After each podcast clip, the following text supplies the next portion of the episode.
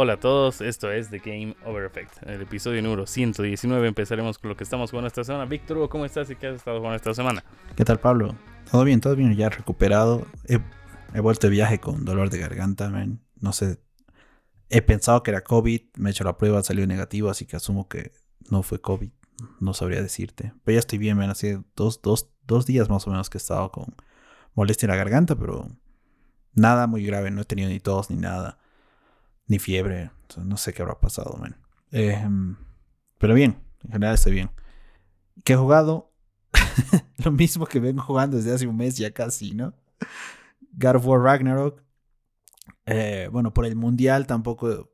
O sea, mm, a mediodía no, no, no tengo chance de, jugar un ratito porque todavía está terminando el segundo tiempo de, los partidos y esas cosas. Y y no he tenido mucha chance de jugar en las, en las noches. Y, así que todavía no lo he acabado. Yo creo que ya estoy cerca al final. Ya, ya van. Ya he jugado como 20. Me, imagino que ya debe ser unas 29 horas, creo. En el reloj del, del, del, de la partida guardada. Hay un reloj ahí. Creo que está en 29. Pero ya, este fin de semana debería. Debería lograr acabarlo, man. Y nada más. Creo que no he jugado literalmente nada más. ¿Vos, Pablo? A ver, yo estaba con mi Game Over Effect por haber pasado God of War y no sabía qué jugar. Yo debía estar tres días sin saber qué jugar. Y vi mi cuarto, vi mi reloj de Zelda Majora's Mask, vi mi póster de Majora's Mask. He comprado los assets 4K de Majora's Mask y dije, ya, a ver, ahora por fin de, de varios años voy a, voy a empezar por primera vez y ya debo ir unas 25 horas. Y viendo la guía con la que juego, me tengo un poquito más de la mitad. O sea, de cuatro templos y he ido a dos. Estoy rumbo al tercero. Y es un juego que no sé cómo ha hecho la gente del, del 2000 y del 2001 para jugarlo. Porque es un juego con tiempo. O sea, tienes tres días para acabarlo. Y luego vuelve al principio y ni siquiera te guían por dónde ir, qué hacer, ni, ni los tips. Ahorita estoy rumbo al tercer templo, por ejemplo, y necesitaba cuatro, bueno, tres o cuatro frascos vacíos. Pero, ¿cómo miércoles te ibas a saber que necesitabas eso, digamos, de la nada? Yo te digo, ¿cómo? Comprando Nintendo Power. de esa época, ¿no? claro, tienes que comprar la revista, me decían, no pasabas. Club Nintendo se llamaba en Latinoamérica. Ah.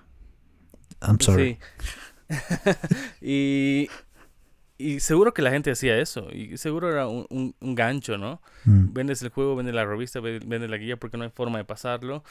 Y para llegar al último templo, es toda una travesía asquerosa. Porque para acabas el segundo templo, se, eh, se descongela todo y aprendes una cosita. Para ir al, tercer templo, ¿cómo chucha sabes que tienes que romper una piedra el primer día? o sea, no hay forma. Y después de ese día pasar la madrugada en ese rancho. Y después ir a la bahía con el caballo que has desbloqueado.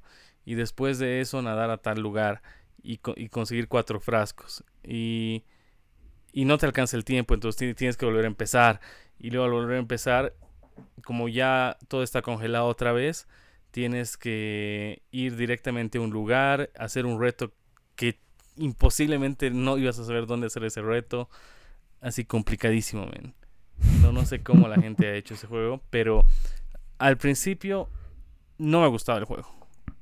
Después me acordé, ah caramba, los juegos de Zelda de antes eran así, es por templo, acabas todos los consigues el mapa, consigues la brújula, consigues la llave del calabozo final y matas al boss. Y, y, eso haces cuatro a siete veces. Y yo estaba tan acostumbrado al último Zelda Breath of the Wild donde ya no hay eso.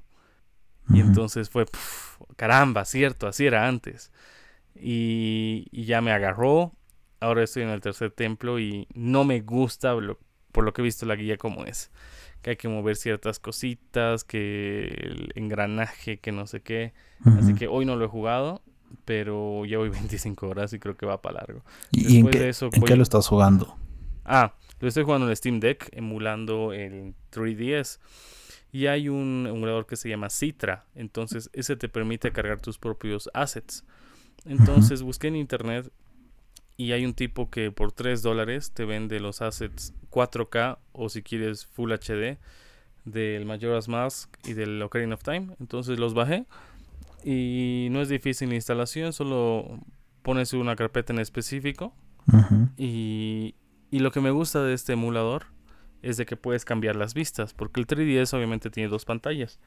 Entonces en tu Steam Deck, mitad, mitad, nada que ver. Entonces lo que hace es 90% a la pantalla gigante y un 10% a la pantalla táctil. Y eh, con los botones traseros del Steam Deck tú puedes cambiar cada vez que quieras la resolución. Si quieres 50-50, 90-30, 100-0, entonces está buenazo. O invertirla. La, la pequeña que sea la táctil que se vuelva la, la principal y demás. Y otra cosa que me gusta de este emulador es de que tú puedes guardar la partida cuando quieras. O sea, es como si congelaras la partida y, la descongelas cuando tú quieras. Y entonces, si yo me equivoco en algo o estoy perdiendo el tiempo, ya cargo el último, la última partida guardada no oficial. Recuperas, digamos. Exacto, recuperas y vas, vas, vuelves a jugar. Che, ¿y por qué has elegido el de 3DS y no de Nintendo 64? Ah, por los assets, por el 4K. Ah, entonces no hay assets de 64 disponibles. Eh, no, es que no hay un emulador que cargue los assets como tal. Y cambia en este emulador Citra, si cambia de 3DS. Y otra cosa, estoy siguiendo una guía. Y no había sido el mismo juego de 64 que de 3DS. En 3DS mejoraron varias cosas. Dicen que el de 64 era más difícil. Y el de 3DS han aprendido las lecciones de qué era lo que les ha parecido difícil a los jugadores y lo han mejorado. No, interesante, man. Sí. Habrá que ver, pero ese es un, emulador, de PC, digamos. Yo podría jugarlo en mi, en sí, PC. yo te paso los assets, claro. Mm. Pero ¿cuánto crees que pesan? ¿Cuánto crees? Si son 4K, ¿qué será? El juego debe durar unas 20 horas, ¿no? Más o menos. El juego dura de unas 40 horas, te diría. holy shit. Men, debe pesar unos... ¿Qué te digo? ¿Unos 700 gigas? No, 15 gigas pesa. Ah, no es tanto entonces. No, igual es grande, 15 gigas. Para, sí, es grande. Claro, para un juego de 3DS. Y pucha, qué, qué hermoso se ve. Así todo es redondo, todo es a color. Claro, no, es, no es así pixelado de mierda. Para nada. Está muy bien hecho. Y. Pucha, pero estoy en una parte que ya me da flojera hasta seguir jugando. Ah, y después de esto, cuando acabe, David, un saludo David, me dijo que me prestaría Gotham Knights entonces, a ver, voy a tener que jugar una maratónica igual para pasarlo rápido. Ese no es tan largo, man. Sí que sí, sí. Pasas, pasas nomás. Dale, pues pasaremos. Igual que ah, estaba en Steam Deck el Gotham Knight y estaba en 17 dólares en la tienda argentina. Así que no sé si comprar. No, pues si te van a prestar pagados a comprar ese boludo, man. Sí. Sí, o sea, esa era mi segunda opción, si no me prestaba. Dale. Claro, hay muchas noticias realmente, a pesar de que no hemos grabado más de una semana, ¿no? Em, así que vamos con lo, con lo poco que hay. La noticia número uno. En una interacción en Twitter, James Gunn, el ahora co-CEO de DC Studios y director de Guardias de la Galaxia, comentó que el DCU o el universo DC, como sería en español, estará conectado a través de películas y TV, incluyendo animación, y también videojuegos. Esto lo hizo respondiéndole al tweet de un, de un, fan que le preguntó, ¿y qué tal los videojuegos? ¿no? Nada más fue oficialmente anunciado, pero esta sería una estrategia muy diferente a la que Marvel está tomando. Recordemos que Marvel tiene a Marvel Games Studios, creo que se llama, que es un ambiente completamente separado de los que trabajan en las películas. Esa es la estrategia que tiene ahora, ¿no? Y además, cada uno de sus juegos no está conectado uno con el otro, por lo menos hasta donde sabemos, ¿no? Ah, Guardianes de la Galaxia no está conectado con Spider-Man, Spider-Man no va a estar conectado aparentemente con Wolverine, a pesar que el mismo estudio lo está desarrollando. Pero en el caso de DC van a tener una estrategia súper interconectada. ¿Qué te parece esta idea, Pablo? A mí, me parece fabuloso, ¿eh? porque extiende tu experiencia del cine hacia algo más interactivo. Pero también yo que soy, digamos, un fan más, más profundo, por así decirlo, eh, buenísimo, porque yo voy a poder interactuar con todas estas cosas, pero otras personas que quizás solamente les gustan las películas se van a perder de tramas en los juegos porque no juegan, no tienen consolas o no es algo que hagan, ¿no? Realmente. Y al final, eso también me, me genera temor porque la estrategia eventualmente de DC Studios va a ser que en los juegos vamos a contar historias conectadas a los universos, pero completamente irrelevantes. Entonces, como que llega un punto en que dices, entonces, ¿para qué? Sería mejor que simplemente les des rienda suelta y que hagan lo que quieran, ¿no? ¿O vos qué opinas? A ver, estaba tratando de pensar en qué películas han continuado juegos o juegos que han continuado en películas, pero no se me ocurre ninguna. Quizás Resident Evil, ¿no? Que jalado las películas y continúa los juegos, pero para las películas ya no es canon. Mm. Eh, creo, que, creo que no hay, man. Oh, oh, me parece que hay un juego que Telltale hizo, uno de los primeros creo que hicieron, eh, The Back to the Future. Me parece, si mal no recuerdo, que ese juego era como que una continuación a la a Back to the Future 3. Creo. No estoy. Ah, ese lo compré y nunca lo jugué. Sí, igual lo tengo ahí. He jugado una, una hora, media hora, no me ha gustado. y ahí y hasta ahí fue. Creo que ese es uno de esos. Mm, Quizás hablando de eso los de los del Joker, ¿no? Con de Batman de Telltale Games. No, tampoco, porque es digamos este parecería como que han tomado una, un no sé si la, la nueva película tiene algo de lo que tenía el juego. Sí. Porque comparte, comparte un pedazo de la trama que es medio turbia. Casi, casi, casi igualito. Eh, que me pareció raro, digamos. Pero no sé, no, creo que no, tampoco.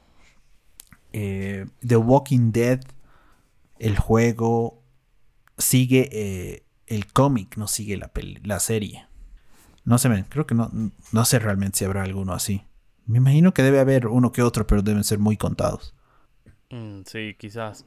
Pero como tú dices, está a mí me parece bien de que unan estas cosas. La película con los juegos, porque así vas encaminado, pero eso es muy dedicado a los fanáticos, ¿no? La gente casual que solo ve películas, como tú dices, ya no, no, va a estar ni enterado de por qué está pasando esto y siempre va a alguien, alguien a su lado que le diga, ah, es por tal cosa. Claro, pero, pero también, men, es la gente, la misma gente casual que solo ve las películas de Avengers. Claro. Claro, cuando sale el nuevo Black Panther no hay, no hay fila de dos cuadras para comprar entradas, ¿no? A nadie le importa Black Panther. Pero cuando sale Avengers, hay fila de dos cuadras. Entonces, no sé. Quizás sean nomás fanáticos y al final no les importa eh, el resto de las historias, simplemente la línea principal y con eso están tranquilos. Sí, me parece. Y algo que no, no me cuadra es, si es CEO de DC Studios, ¿Por qué dirige Guardianes de la Galaxia que es de Marvel? No sé, ven cómo será su contrato, pero claro, él empezó a firmar Guardianes de la Galaxia antes de que lo nombren co-CEO de DC Studios, porque lo de co-CEO de DC Studios tiene un mes, dos meses, creo. Guardianes de la Galaxia ya está listo. Bueno, debe estar en postproducción, pero ya, ya fue, ¿no? Como que él está, cumpliendo ese otro contrato. Sí, es raro. Ah, ya pensé que había un, error ahí. La noticia número 2, también en Twitter, Sony reveló que God of War Ragnarok es el juego de primera línea con ventas más rápidas de la historia de PlayStation, alcanzando 5.1 millones de copias vendidas en solamente su primera semana de lanzamiento. Tum, tum, tum. Puta, me golazo. y juegazo. juegazo. Realmente Sony. No sé no sé en qué momento ha pasado esto, pero Sony se dio cuenta que tenía un grupo de franquicias a las que podía exprimirles más narrativamente. Porque al final, el, real éxito que tiene God War, que tiene Uncharted, más allá de que son juegos bien hechos o The Last of Us, que están bien hechos, que tienen buena tecnología, es la historia. Eso es lo más importante que le han aumentado estos juegos y los han hecho un éxito rotundo, man. No sé quién habrá sido el genio ahí adentro en Sony o en PlayStation que dijo, no, ¿saben qué? a estos juegos aumentenles más carne. No, no puede ser simplemente XXX eh, cuadrado y listo, ¿no? Ah, tiene que tener otro tipo de, componentes, desde audio, visuales. Es, es, una obra maestra. Incluso God of War lo, lo cambiaron, ¿no? Renació, porque antes el típico juego de God of War era ingresabas, había mujeres, apretabas una secuencia de botones, ya tenías que suponer lo que había pasado y cuadrado, cuadrado, X todo el juego. Sí, igual tenía, digamos, cierta historia, pero no era una historia tan profunda. Y, y claro, tampoco te transmitía. Realmente en los anteriores, en los anteriores que, mucho, nunca he sentido eh, lo que Kratos sentía. O sea, como que no, no me generaba empatía. Era simplemente, ah, ok, este man está enojado porque le lo, han engañado para que mate a su esposa y a su hija, ¿no? Eh, spoilers, por si acaso, de un juego de hace 20 años, creo. Ah, pero ahora las emociones, eh, los momentos, la manera en la que gruñe hacia lo que Atreus le dice o la manera en la que lo sostiene. Hay un momento igual en el que, lo, en el que se abrazan. Todas esas cosas, esos detalles, te transmiten la, la humanidad de Kratos como personaje, más allá de, de, de, que es el dios de la guerra, que es un salvaje que mata que mata porque es bueno en, matar, digamos. Todas estas otras cosas. Es realmente increíble cómo, cómo han transformado. Cómo han transformado esto. Y lo mismo hablábamos hace meses de, The Last of Us. Como una historia de, venganza eh, es tan trascendental y puedes sentir bien la contraparte a pesar de que tú ya estés familiarizado con, con Ellie y Joel, ¿no? Pues ya ven es este tipo de cosas, te juro, no veo manera que Xbox tenga. Porque Activision no hace esto. por más que se los compren, por más que le boten todos los millones y todo lo que quieras, no estás ganando nada de este estilo. Y armar un estudio que sea capaz de desarrollar esto, creo que les va a, les va a tomar hartísimo tiempo. Y capaz que ni siquiera lo logran y mejor, y peor aún, capaz ni lo intentan. Claro, se van a ir con la fórmula de que vende solo porque es un shooter de bueno, digamos, pero no porque es un shooter de bueno, no, por juegos que que tienen un mensaje, que tienen una buena historia, que tienen buenos gráficos, una buena jugabilidad. Algo que esperaba más de God of War era que exploten el control. Sí. Muy pocas veces, contadas veces tres, se usan los gatillos adaptativos creo que ni una sola vez, una sola vez se usa el panel, el touch. Mm. Y los parlantes creo que suenan cuando estás en el trineo. Y una que otra vez, sí. Sí, y creo que la máscara, una cosa así. Pero me hubiera eh, encantado, quizás para no quitarle la misma experiencia a los jugadores de PlayStation 4, quizás por eso no. Claro. No han, no han jugado tanto con los gatillos. O quizás, yo que sé, que se dañe el control y han evitado eso, pero es un juego buenísimo, espectacular, con una historia muy buena, con giros, con, con, sorpresas. Es bueno. Y hmm, algo que no me ha gustado de este God of War, solo una, una cosa, es de que yo en los otros me podía saltar la escena, digamos. Podía llegar al checkpoint y ya Acá sí o sí tienes que matar a todos los enemigos para que se active el checkpoint. Nada más. Mm. no, no, no me había percatado, man. La noticia número 3. La odisea de la compra de Activision continúa. El gobierno de Gran Bretaña está iniciando su investigación en la cual saltó un comentario hecho por Sony. Bueno, varios comentarios hechos por Sony realmente. Primero de, de ellos, en el primero de ellos ellos alegan que Game Pass ya supera los 29 millones de suscriptores. Eso es 4 millones más de lo que ha reportado Microsoft previamente en unos últimos resultados. Además, comentaron que Call of Duty es una franquicia que no puede ser igualada por ningún otro publisher ni estudio. Y dieron como ejemplo a EA con Battlefield, que ya va muchos años tratando de, competir con Call of Duty y simplemente no lo logra a pesar de los vastos recursos que tiene EA, ¿verdad? Aún no hay una decisión final, Incluso hay rumores de que la FTC, un organismo regulador en Estados Unidos, estaría preparando una demanda por monopolio para detener la adquisición, a lo cual Activision respondió que es una acusación absurda y están preparados para defender el caso si llegase a ser necesario. Parece que aún, aún faltan meses para que podamos ver el catálogo de Activision en Game Pass, pero también existe la ligera posibilidad de que la compra no se concrete. ¿Qué tal, men, todo este escándalo? Y han salido un montón de cosas más. Un montón de cosas. Ahí. Una, en octubre Xbox dijo, bueno, Microsoft dijo, eh, Sony está bloqueando la salida de Game Pass en PlayStation, que es lógico.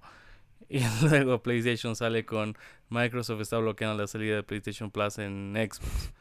Después eh, Xbox dijo, bueno, Microsoft dijo de que ninguno de sus juegos llega a la calidad de narrativa que tienen los juegos de PlayStation. Luego PlayStation dijo, mm, bueno, es que sí sería un monopolio porque eh, tendrían todos los shooters buenos. Microsoft tendría Halo, tendría Gears, tendría Call of Duty y ya no quedaría nada. Se están dando, están diciendo cosas que jamás hubiéramos pensado que dirían de la competencia. Y no sé, yo creo que no, no se va a hacer la compra. Sí, no sé, man. Que al final ya, ya pasó por varios organismos reguladores, ven. Creo que solo quedan Gran Bretaña y Estados Unidos. Pero Estados Unidos creo que es el más duro. Es el más duro. Y, y, de hecho, bueno, creo que la historia lo prueba le tienen ganas a Microsoft desde hace 40 años, así que... Incluso Microsoft salió con una declaración de, si bien eh, eh, Sony tiene buenos juegos en narrativa, nosotros tenemos juegos pequeñitos, no vamos a sacar a The Elder Scrolls 6 porque es un juego mediano en otras consolas, así que no va a influir no vamos a sacar Starfield porque es un juego pequeño y en la declaración que han hecho en la presentación de Starfield han dicho que es el juego más grande que va a existir en la historia, que no sé qué. Y mira, mira las cosas que dicen. Y, y, va de la par con lo que están ocultando, ¿no? Los suscriptores de Game Pass, que los reportes figuran 25 y cuando son 29. Sí, no sé, pero no, para el final, ¿de dónde saca Sony ese número? Es, estimación nomás, ¿no? Ellos estiman que debe estar por ahí. Microsoft es el único que tiene los números reales. Quizás es más. Quizás es más, claro. Y Xbox se avivó. Desde Black Friday han sacado un Xbox Series S en 240 dólares en Estados Unidos. O sea, ya no lo piensas más. Yo creo que si estabas pensando en una Nintendo Switch o un PlayStation 5, ves este precio y ya. Yo creo que lo compras. puedes comprar dos: uno para tu cuarto, uno para la sala. Claro, si tienes dos hijos y compras dos con el precio de uno. Sí, y van a tener prácticamente la misma experiencia. A menos que, que a tus hijos les guste los juegos de historia, que lo dudo. Al menos por ahora, lo dudo. Lo único que les importa es que corre Fortnite y FIFA.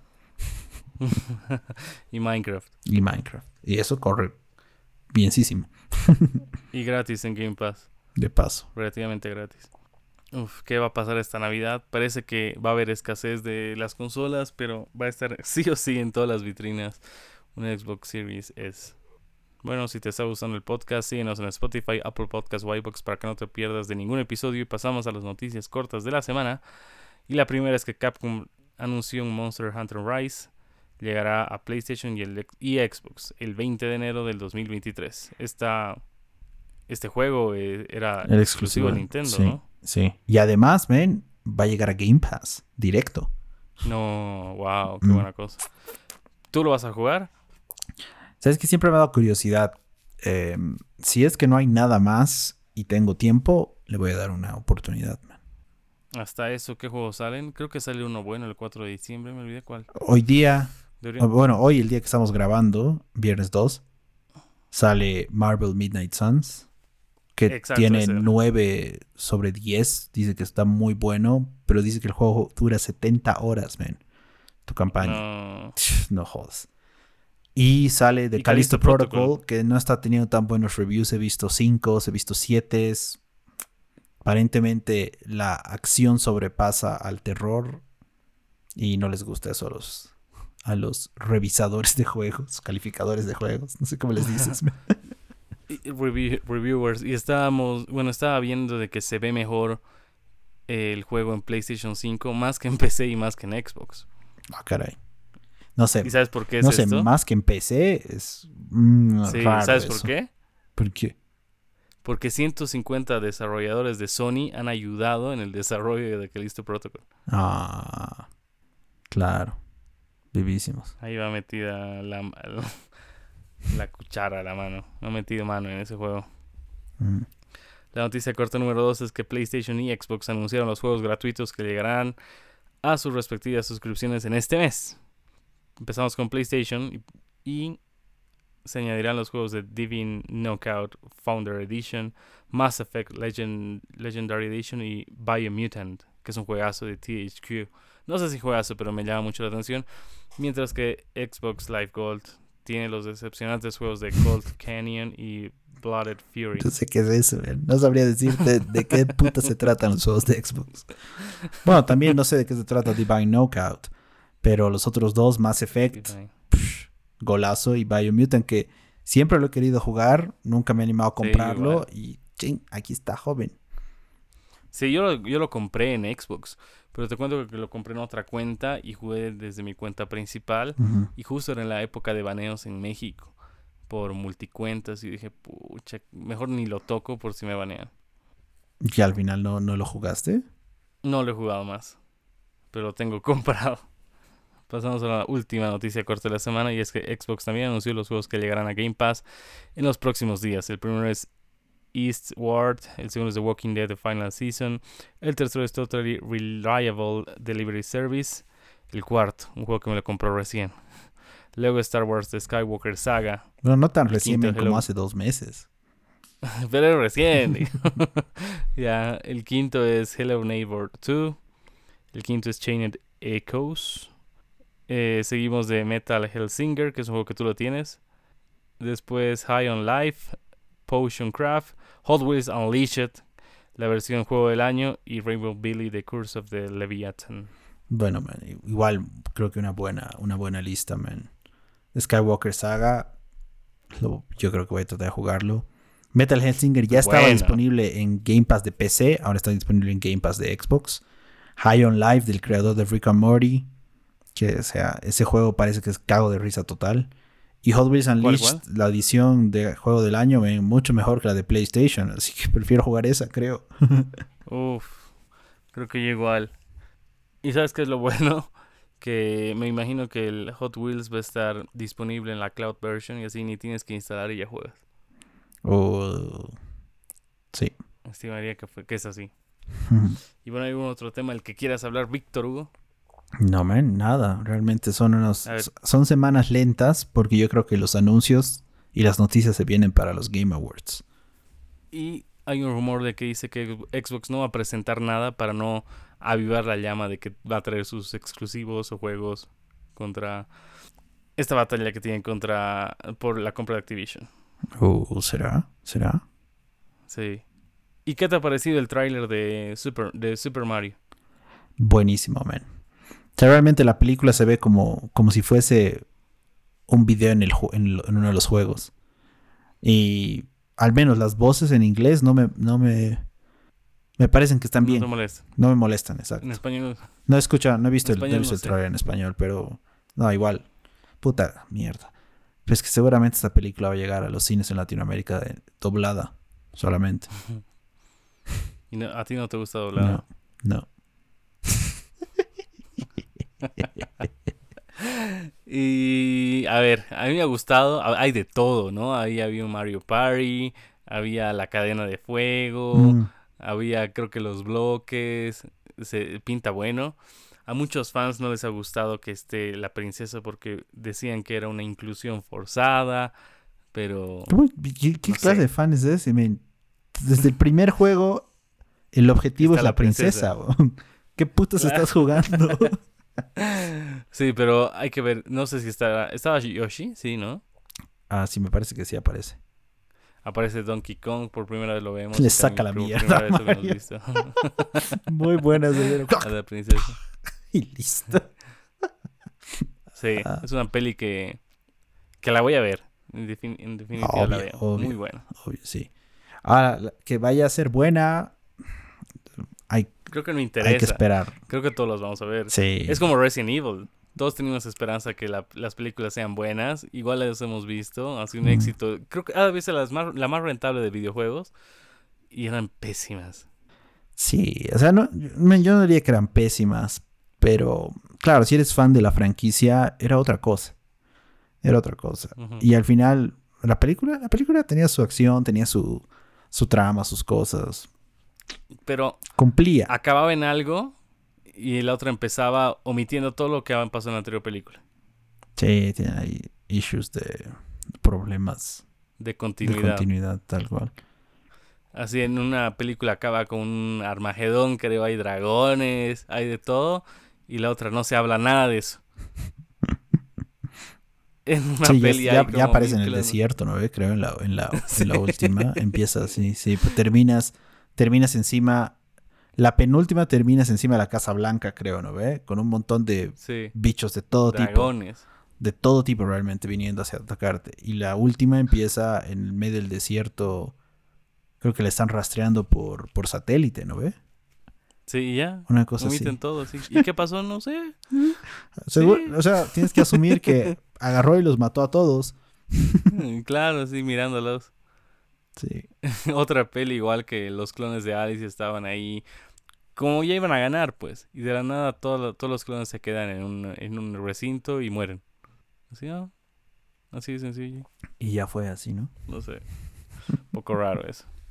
Sí. Bueno, muchas gracias por haber llegado hasta el final del podcast. No te olvides de hacer tus deberes primero y darte un tiempo para jugar. Eso es todo por hoy. Chao. Chao, chao.